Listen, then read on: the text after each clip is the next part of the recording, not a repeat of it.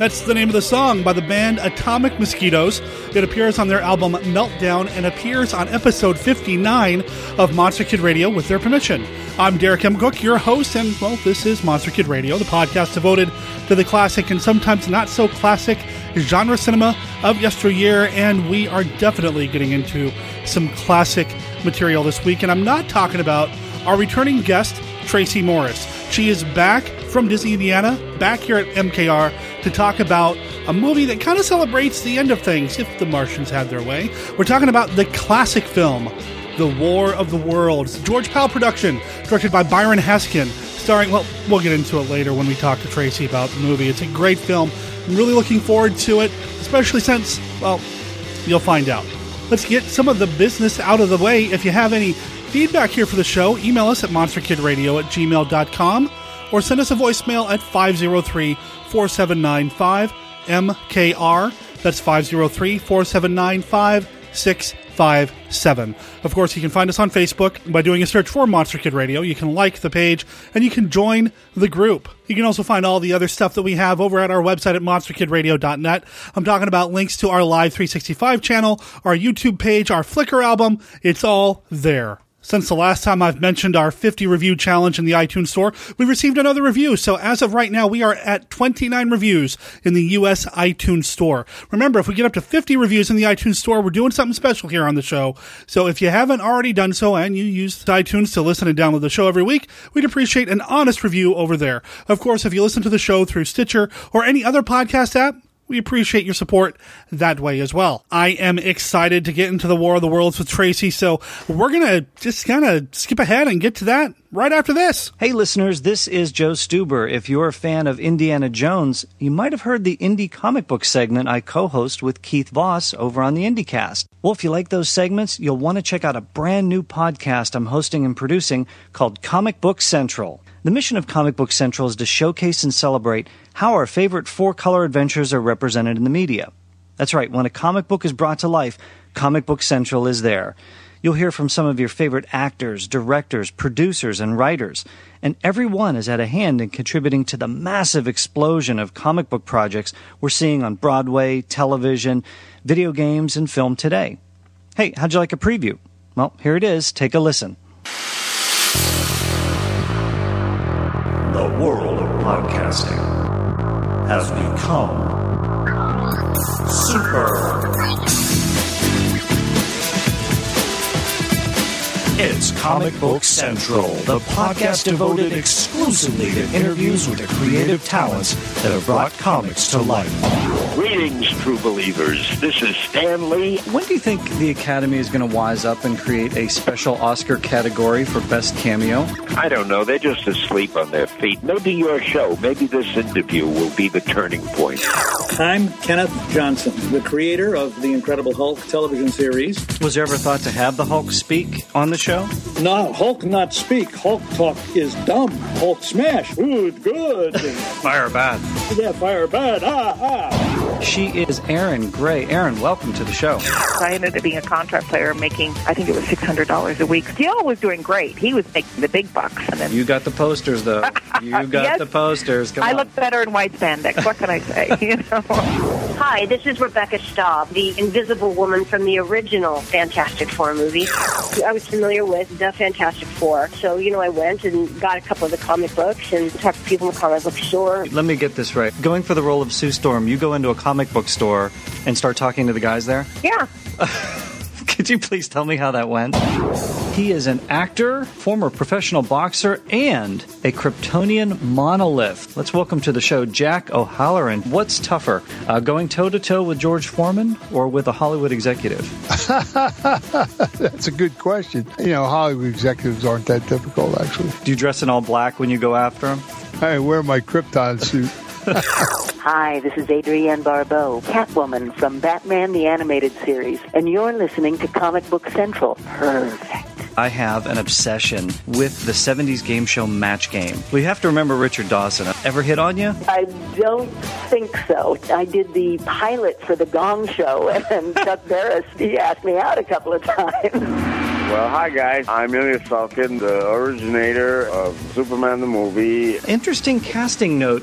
When we're talking about Clark and Lois, Lyle Waggoner and Lynda Carter. Absolutely. Boy, you did your homework, man. Lynda Carter comes to see me. I was at the Beverly Hills Hotel pool. Wonder Woman. My mouth falls on the floor.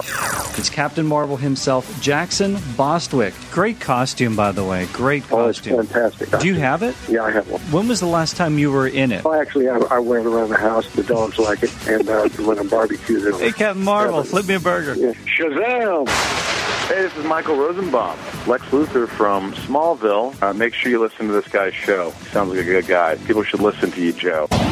You are listening to Comic Book Comic Book Comic Book Central, where comic books come to life. Excelsior. Well, as you can tell, my guests and I have a lot of fun talking about their comic book themed projects. But I can see we also touch on some serious topics as well. It's fascinating to get the stories behind the stories with some of these folks. Uh, these interviews are pretty revealing, to say the least. It's Comic Book Central. Check it out online at comicbookcentral.net, on Facebook at Comic Book Central Network, Twitter at Comic Book CTRL, and make sure you subscribe to it on iTunes. It's Comic Book Central, where comic books come to life.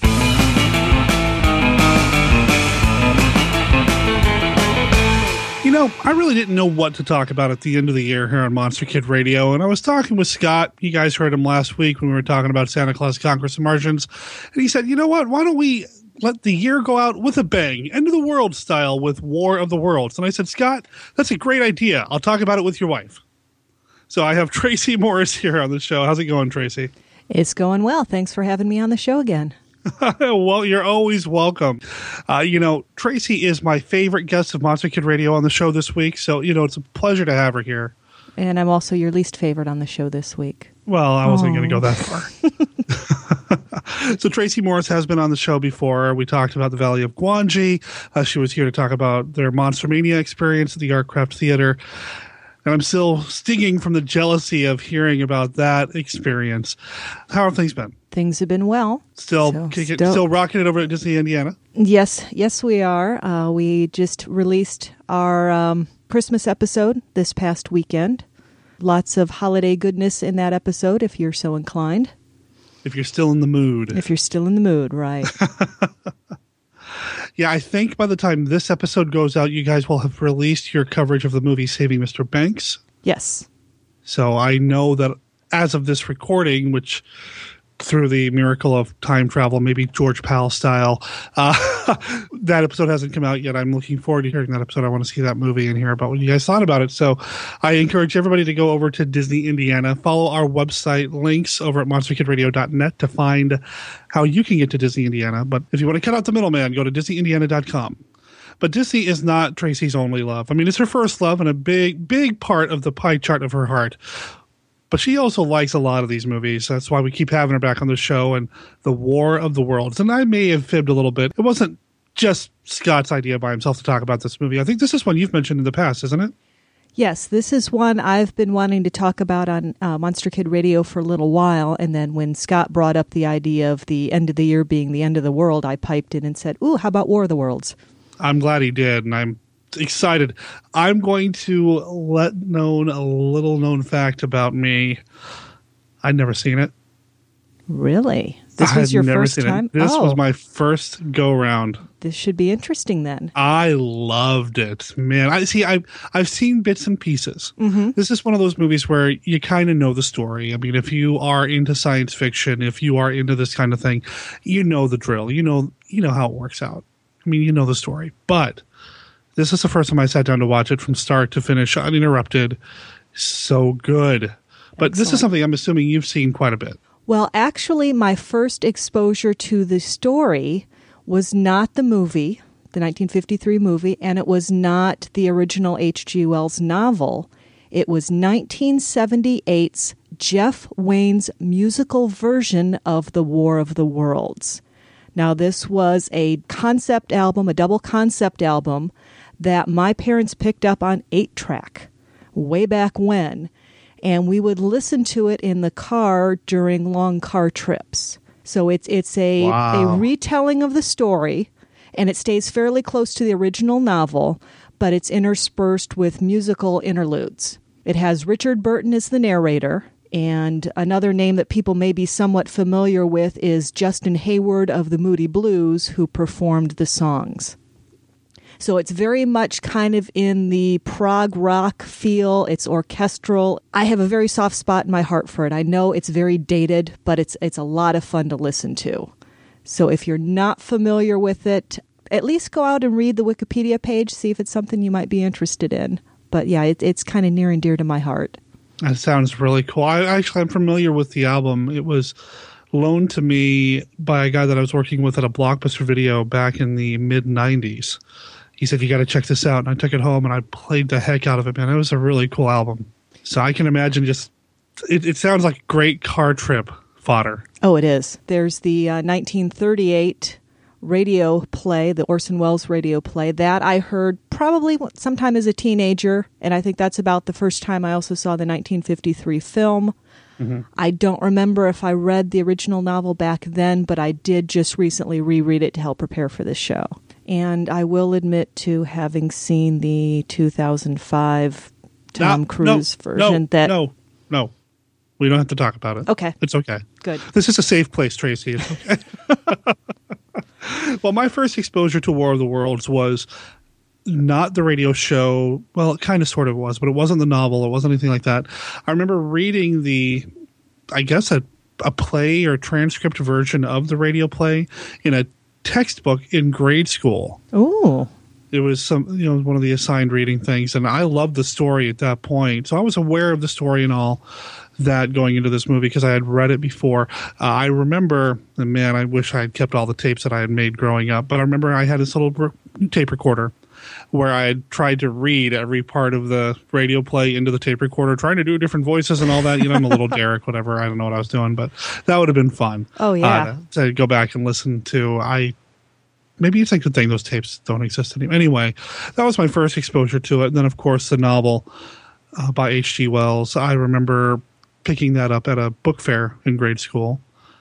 And then War of the Worlds was out of my life for a long time until the late 80s when there was a TV show called War of the Worlds that came out. Mm-hmm. Are you familiar with this show?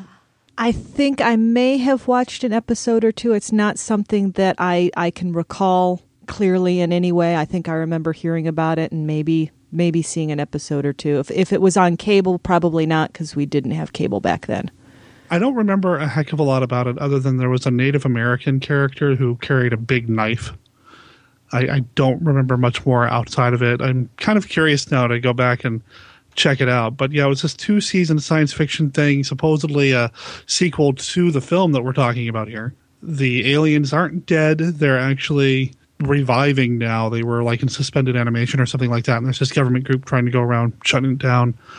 I guess, and, and I didn't realize this at the time because I hadn't seen the film. I guess that Ann Robinson appeared in the show. I did read that while doing some prep for this show. So now I'm doubly curious about checking this thing out. But that, you know, whatever. I mean, it's one of these little spin off projects or whatever War of the Worlds has had a lot of representation in different forms of media, whether it's television or this this concept album you were talking about.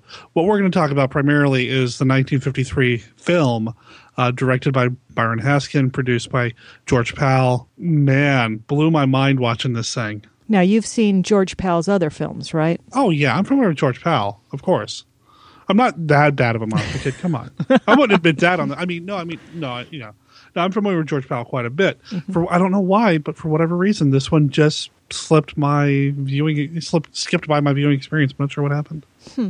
Well, for those those of you who are less than familiar with the film, shall we go through a quick? Yeah, let's. Yeah, let's let's kind of skip through the plot. I mean, go through the plot a little bit. I think most people know the story. I mean, it's a classic tale, right? I mean, I, I, can't think of anybody who is into this kind of thing who doesn't know the story at least, or at least know how it ends. I mean, I think that's kind of the big yeah reveal or twist or whatever. I mean, you know how the movie ends, and even if you haven't seen the film like I did going into it, it's been it's referenced in other films. I mean, The Adventures of Buckaroo Banzai makes a play off of War of the Worlds. I mean, so I, it, it's out there in the zeitgeist. So, but yeah, let's talk about the plot. I mean, it opens with this. I, I man, I didn't know what to expect going into this thing, but to get this kind of primer about World War One and World War Two, and now we're on to the War of the Worlds. Yeah. Like, wow. I, I, to be honest, I had forgotten that little bit at the beginning. The re- like you said, the references to the previous world wars, and I was thinking, did they stick the trailer for this film? That's what it at felt the like. Beginning like- of the film. I watched it on Amazon Prime streaming last night, and I thought, well, maybe I selected the wrong option. Maybe I got one of those trailer compilations or something. No, mm-hmm. it dives right into the film. Yep. And from there, we again get kind of a little bit of an introduction that talks about the planets of the solar system and how you know the the Martian beings were trying to figure out they their world was turning colder and basically they were exhausted all their options, so they're looking at the other planets. I found it interesting that Venus got skipped over. Did it? I Yeah. guess I didn't notice, but yeah. Yeah. So I don't know if that was intentional or because if I remember in in the novel they mentioned that maybe they were going to try Venus next after they discovered the Earth was not hospitable to them. Huh. Well, of course, there was also that grand government conspiracy back in the 50s trying to hide the existence of Venus from the rest of it. I have no idea. I have no idea. So the the story is updated. Of course, H.G. Wells wrote it in his current time and place, which is the late 1890s London. The movie takes us to what was then modern day Southern California, being the first location where the Martian ships land. And when they land, and I don't know if we're getting too far ahead of things here, but when they land and the the meteor or the spacecraft is in the ground and they all think it's a meteor, there's one character who's like, "Well, you know those meteors, they come in hot." Like he has all this experience, you know, finding meteors out in the middle of nowhere. Yeah, because that that wasn't one of the scientists. That was just one of the townspeople, wasn't it? yeah. Like, Oh, well, that happens around here all the time. I also thought it was interesting how they brought Dr. Clayton Forrester in. He and a couple of his buddies were out in the middle of nowhere fishing, and the people, the townspeople, somehow know about that, and they go out to pick them up and bring them over to check out what they still think at the time is a meteor. And again, re- rewatching this this recently, there's some pretty serious production values in this scene. It looked, as far as I could tell, it looked like it was filmed on location, that or it was on a very large set. But they dug a huge pit. They had Yep. whatever whatever they made the meteor out of looked pretty impressive. I, I got the vibe that maybe it was a set because some of the backgrounds were just way too blue, but it doesn't matter because it still looked great. Mhm. I mean, if it was a set, it was a big set. Right. you know, it looked really good. I think you nailed it when you talked about the production value. That's one of the things that most impressed me about this movie. I guess I kind of went into it expecting it to be a little bit of a lower budget production. And whether it was lower budget or not, it didn't look like it. bringing up the wiki page, it talks about the budget of two million dollars, and let's see, where did I read? It was something like seventy percent of the that cost went to the special effects and the sets, and the I other thirty percent went to the actual live, the filming, the live action, and everything else. So it's I it's interesting to see you know a movie from this time period dedicating that much of its budget to the special effects. I mean, I love the special effects on this thing. Love them. Me too. So they're all thinking it's a meteorite. Some of the again, some of the townspeople, and you get the the feeling that this is kind of out, like I said, out in the sticks, and they're trying to figure out if this is going to be, hey, maybe it can be a tourist attraction. You know, someone even talks about setting up a hot dog and enchilada stand outside. Which was great. Yeah. We, and we should set up picnic tables too. No, they'd bring their own lunch then. That's great. So, uh, Forrester, Dr. Clayton Forrester, who is from the Pacific Institute, if I remember right, he's Right. he's involved in atomic research, and he's he's just seems like kind of an all round scientist specialist person. I don't think they ever talk real specifically about what he does. But he decides he's going to stick around, and um, of course, he's met up with an attractive young woman who knows all about him. She's done research, except she doesn't recognize him when she sees him face to face. I thought that was great, though. I mean, he's wearing the glasses, so he's got the Clark Kent disguise on.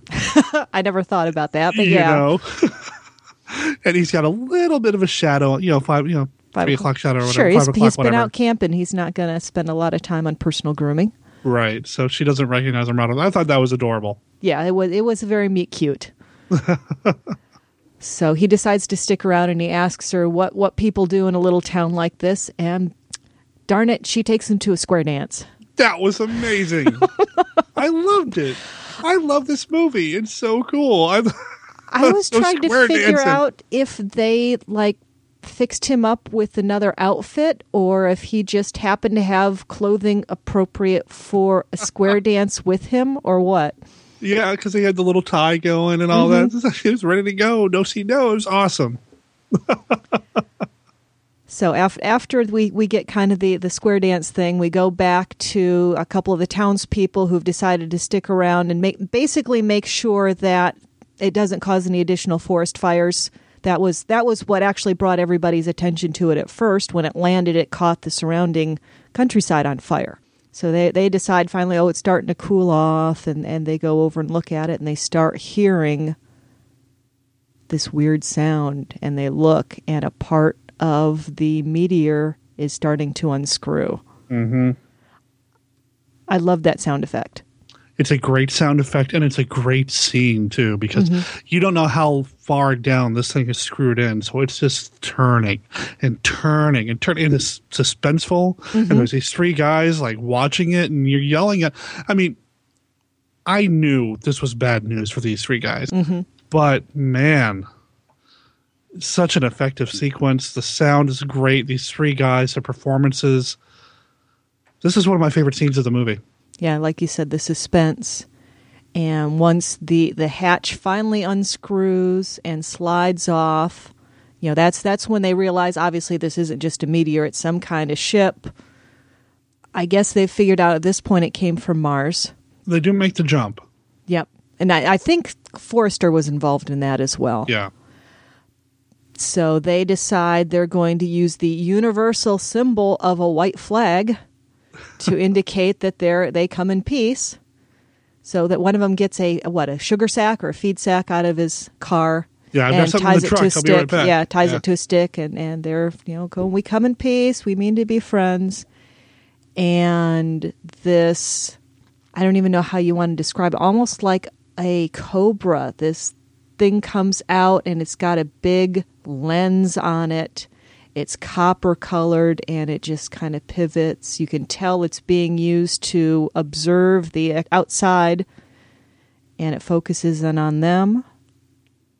And the yellow light kind of in the middle kind of goes to red and out comes the heat ray. Yeah. What'd you think of the heat ray? I thought it looked good for what it was. I mean, considering the time, especially, I didn't have a problem with it. I think now it would probably be a little bit more sophisticated, but I think back then it it it worked really well, and I now know where that kind of at this point stereotypical cliched sound effect of a ray gun comes comes from. Yeah. I, I like the sound better than the look. Yeah, It it's it seems sparks. too It's yeah. It's sparks. not so much of a ray as it is more of a scatter. To be extremely picky. Yeah, I mean, it just kind of spits these sparks at him. I, I mean, I like it for what it is. Sure. But it, it does seem like it would be difficult to aim. So it needless to say, the three guys are now toast or ash, as the case may be. Which, when we find the remains later, I was blown away to see that. Yes, uh, it was very reminiscent of what you hear and read about Hiroshima and Nagasaki, which it I- was piles of ash in human shape. I was shocked. I mean, I double checked. This was early 50s, right? When I saw that, I'm like, wow, that's. That- I wasn't expecting that. Now, we don't see that throughout the rest of the movie, if I remember right. And I was looking for it. The Mhm. remains of other people typically are just like these black smudges. But, Right. I mean, to see this was just. It's like, wow, I'm impressed. This movie is impressing me as as every minute goes by in the film. I'm more and more impressed here. And something else that happened when that fixture, whatever you want to call it, fired the heat ray, apparently it also sent out some sort of electromagnetic pulse because we then switch back to the square dance and the lights go out. Yeah. Now it was it was a live band playing, so it wasn't like the music stopped all of a sudden. But yeah, the lights go out and they just they happen to have candles, so they set up the candles, and then someone wants to know what time it is, and they look at their watch. Oh, my watch stopped. Somebody else looks at their watch. Oh, my watch stopped. Everybody's watch stopped. So, again, Dr. Forrester to the rescue. He realizes that there must have been some kind of magnetic effect. And he puts two and two together and thinks, hmm, maybe it had something to do with the meteor. And especially once he has the sheriff pull out a compass, which, of course, you, you carry around a compass, don't you? Oh, Derek? yeah. Well, yeah. Yeah. You know, And it- especially when I go square dancing. I mean, it's important. Yeah, you, you got to the know caller when says- they say Alaman North, you got to go, know which way north is. Exactly. So he pulls out his compass and it points towards the meteorite crash site, which is not where north should be. So that's when Forrester and the sheriff go to investigate and discover the heat ray and the Martians. They both escape. They go back to town to raise the alarm, and this is also when we find out this is not the only meteorite ship. So these meteorites, these Martians, they've started to land other locations, not just around Southern California, but around the world. And I think that would be an interesting jumping off place for any, you know, for fan fiction. I think what happened other places in the world. Yeah. You know, because late, later in the film, you discover, and I, I thought they did a nice job. Again, for 1950s, they did a nice job about talking about other parts of the world being affected. They reference India, they reference Europe, they reference South America. There's So one moment where they do refer to the other countries, and we have that little mon that short, very short montage of different countries or different people with different skin color basically reacting. Right. But it's just real brief. You're right. I mean, to see it as a worldwide thing would have been a Mhm. much epic, much more epic film and much different film. I mean, I, in the case of this story, I do like that it was drilled down to a smaller Northern California town. But you're right. I mean, to see it overall, you might have had a a more uh, pressing sense of dread through the film. But at the same time, I was impressed for a film from the 1950s that it wasn't just the U.S. They did at least make a Right. token reference to other places, and I'd, I'd love to know some of the sources of the stock footage. I'm assuming a lot of it, especially the shots of London, were of course World War II and the Yeah. Blitz. mm-hmm. But some There's of the other of- shots, I would I'd I'd love to know if anyone has gone back and tried to identify some of that stock footage. You know, this is one that I want to pick up on DVD just because I want to look at the special features, that sort of thing. I wonder if it's covered in there. Uh, I don't know. I don't currently have it on DVD or Blu. I don't have to look and see if it's available on Blu-ray. I don't know. So we've we've discovered that the Martians are not coming in peace; they are coming in war. So we bring out the military. so the as you do, as you do. Well, they started it. To be fair, This So is they, true. They they bring in the Marines, and they surround the original Southern California landing site. And by this time, there's more than just this single heat ray item. Somehow, the Mar- the Martians have unpacked, and they have unpacked their three war machines. What'd you think of the design of the war machines? I mean, I'm, I'm sure you'd seen clips of oh, them Oh, yeah. before. And, and I had seen them. Like I said, even though I hadn't seen the movie before, I'd seen bits and pieces. You can't avoid them when you're watching like a trailer collection or a mm-hmm. best of 50 sci-fi collection or any of these documentaries referring to classic you know sci-fi films. So i was familiar with the design. I thought they looked great and i thought more importantly they moved great. It was clearly more than just something hanging on a wire and it very well could have been just something hanging on a wire but i felt like they had weight. Mm-hmm. they felt real like they were actually there and i loved it. Yes, that's one area where I think, you know, the practical effects were wonderfully done. As you said, they didn't feel like they were just hanging on wires. They felt Yes. as if they were they they aren't really supposed to be hovering. You know, Forrester does say something about them being supported by invisible rays, and I think in like the very first scene you see them, you can actually kind of see sparks coming out both from the bottom of the ships as well as sparks coming up from the ground where those rays would be.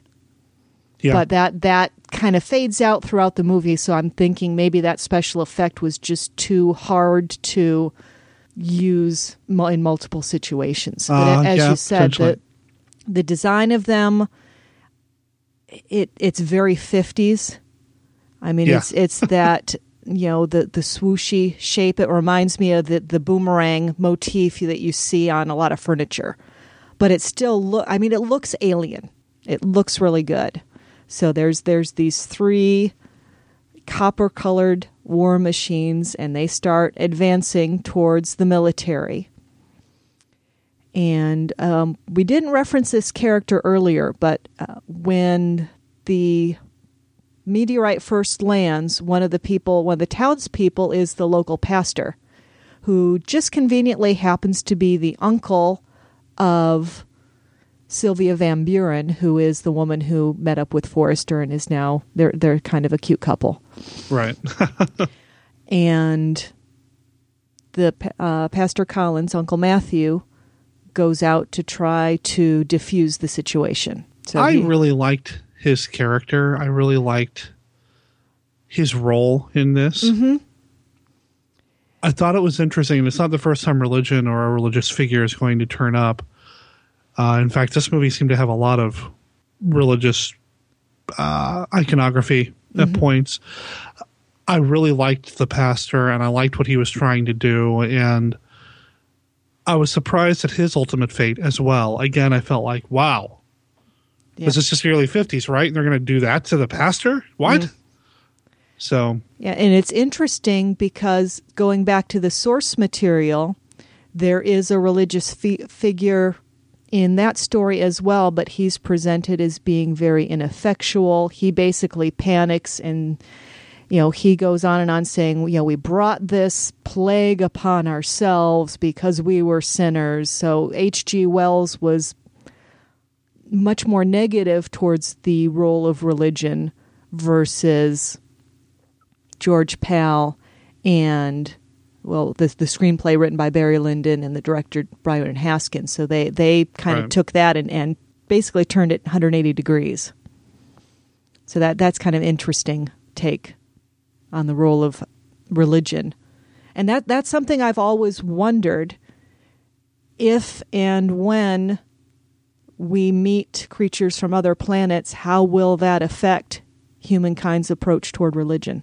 You know, I've thought that for years too, even growing up. I mean, you watch something like Star Trek and you're like, well, you know, and, and I'm not talking about Star Trek 5, but, you know, you, you watch a science fiction show set in the future or whatever, you do wonder what is the role of religion in that time set or that time or in that setting with different you know, races from different planets and things like that. So the Martians taking out Uncle Matthew, taking out uh, Pastor Collins, pretty much seals the deal, and the military opens fire on the, Yeah. on the three war machines. Not terribly successfully. No, no, it doesn't. It doesn't go well. I think later in the movie, one of the generals reports that they've lost. I should have wrote down the percentages, but when he's reporting to somebody further up the food chain, It was like yeah, sixty percent of the men and ninety percent of the material. yeah, Something like that. That's a loss. Yeah, a serious That's- loss. That's bad. Uh, you know the the men are killed, the the equipment's wiped out, and then that whole sequence ends when the general or whoever is in the tent yells at our doctor and Sylvia to get out of the tent. And then he looks at the audience. I mean, I don't think it's like an actual breaking of the fourth wall, but he happens to be looking at the audience and he yells at everybody, "Get out!" And then bam, he gets hit by that ray. Well, there's two different kinds of rays. There's Yeah. the heat ray, which comes from the kind of cobra like, I, I, I call it a gun, what have you, but there, there's the, the neck of the machine, and then there's green pulses that come out from the ends uh, each side of the ship. Now, they seem to have pretty much the same effect. Whatever gets hit disappears. Yeah, You know, there's no surviving it. Yeah. So he gets hit by one of the green rays, and yeah, again, a very he's the only one where you really see a process of him glowing green You see his skeleton momentarily, and then he disappears. Everything else, it's like it pretty much lights up either yellow if it was hit by the heat ray or green if it was hit by the other ray and Mhm. just disappears. Sometimes there's a black smudge, sometimes there isn't. You and I have talked in the past about how much I would have loved to have gone back in time to watch some of these movies in the theater. I would have loved to have gone back in time to watch this movie for the first time with a fresh audience Mm-hmm. back in 1953 just to see the reaction of the audience to like the pastor getting killed or that particular shot where you see a skeleton. Right, right. I mean, I I would have to go back and, and double check the dates on some of these other sci-fi alien, I guess, invasion type movies, but I would imagine that this one had to be quite shocking. I agree.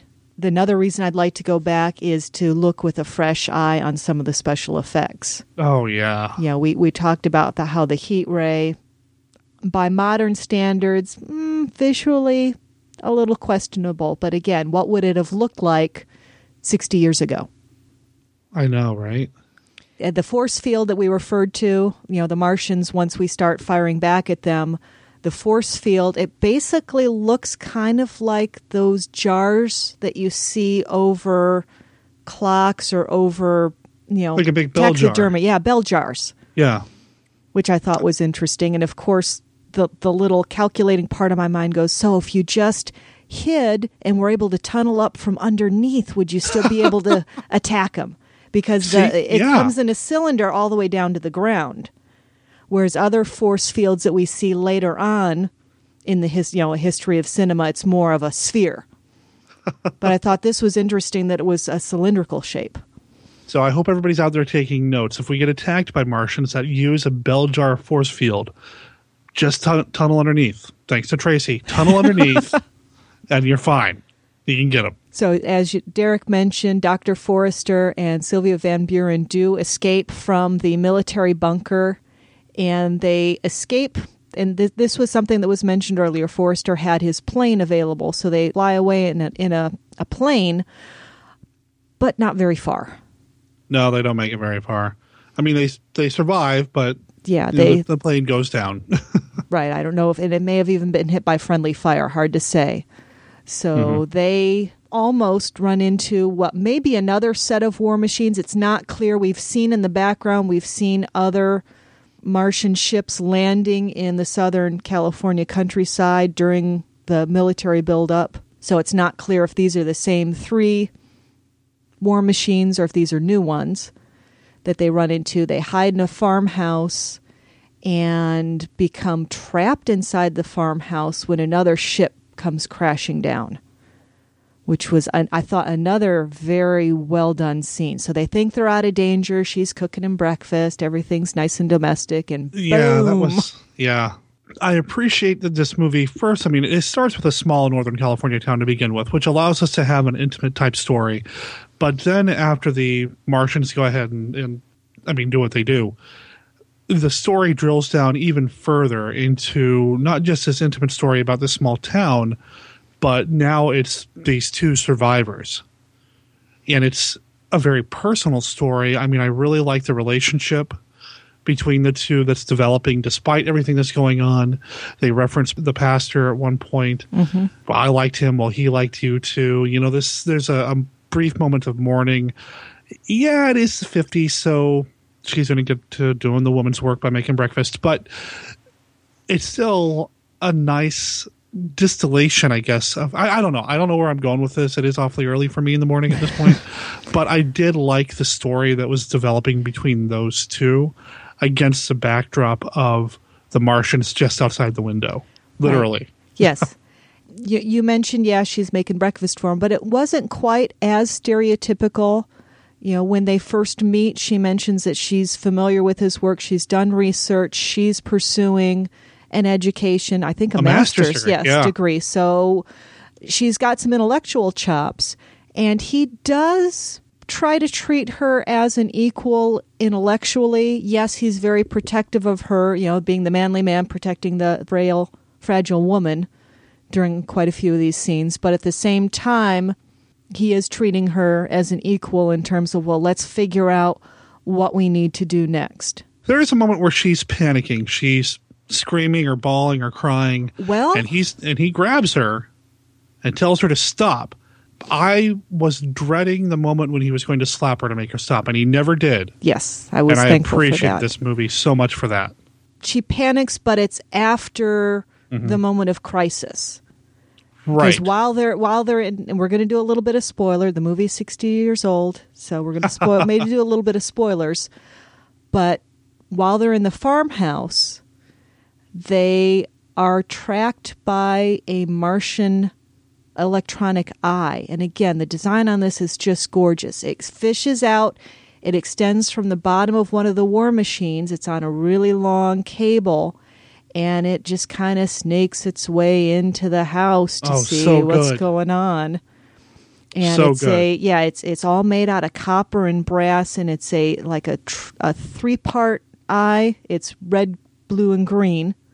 It does spot them eventually, and Forrester chops at it and is able actually able to retrieve the camera portion of the electronic eye. She reacts there, but again, it's not total panic. It's not yeah, total freak out.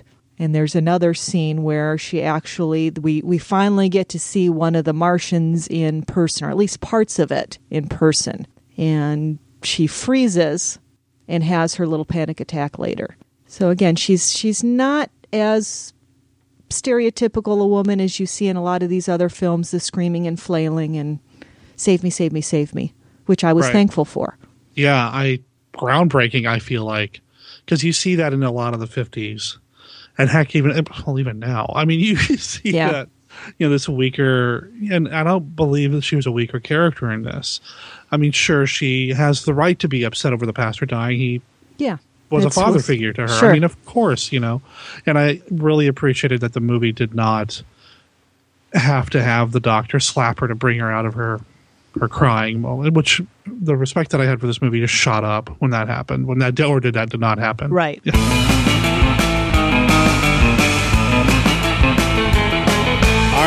All right. I, I know, I know, I know. Bad Monster Kid. I probably should have seen The War of the Worlds from start to finish, one dedicated viewing before sitting down to watch it for this week's episodes here at MKR. The truth is, I had probably seen enough of the movie in bits and pieces here and there to stitch the whole thing together. You know, I don't have to explain myself to you. It's my show. The bottom line is, I'm so glad I had a chance to talk about this movie with Tracy. This is probably one of my favorite films that I've watched this year. It's so good. And the creature design, which we're going to get into next time, is amazing. We're going to talk about that with Tracy when we come back for episode 60.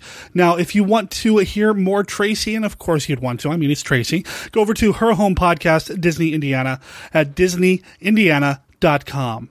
Or you can follow the links over at monsterkidradio.net. Disney Indiana is one of the permanent links we have there. If you just click on links, you'll be able to find it right there. Monster Kid Radio is a registered service mark of Monster Kid Radio LLC. All original content of Monster Kid Radio by Monster Kid Radio LLC is licensed under a Creative Commons Attribution, non-commercial, no derivatives 3.0 unported license. Of course, that does not apply to the song Ah, the Atmosphere. That belongs to Atomic Mosquitoes. It appears on their album Meltdown and is on this episode of Monster Kid Radio with their permission. Talk to you in episode 60.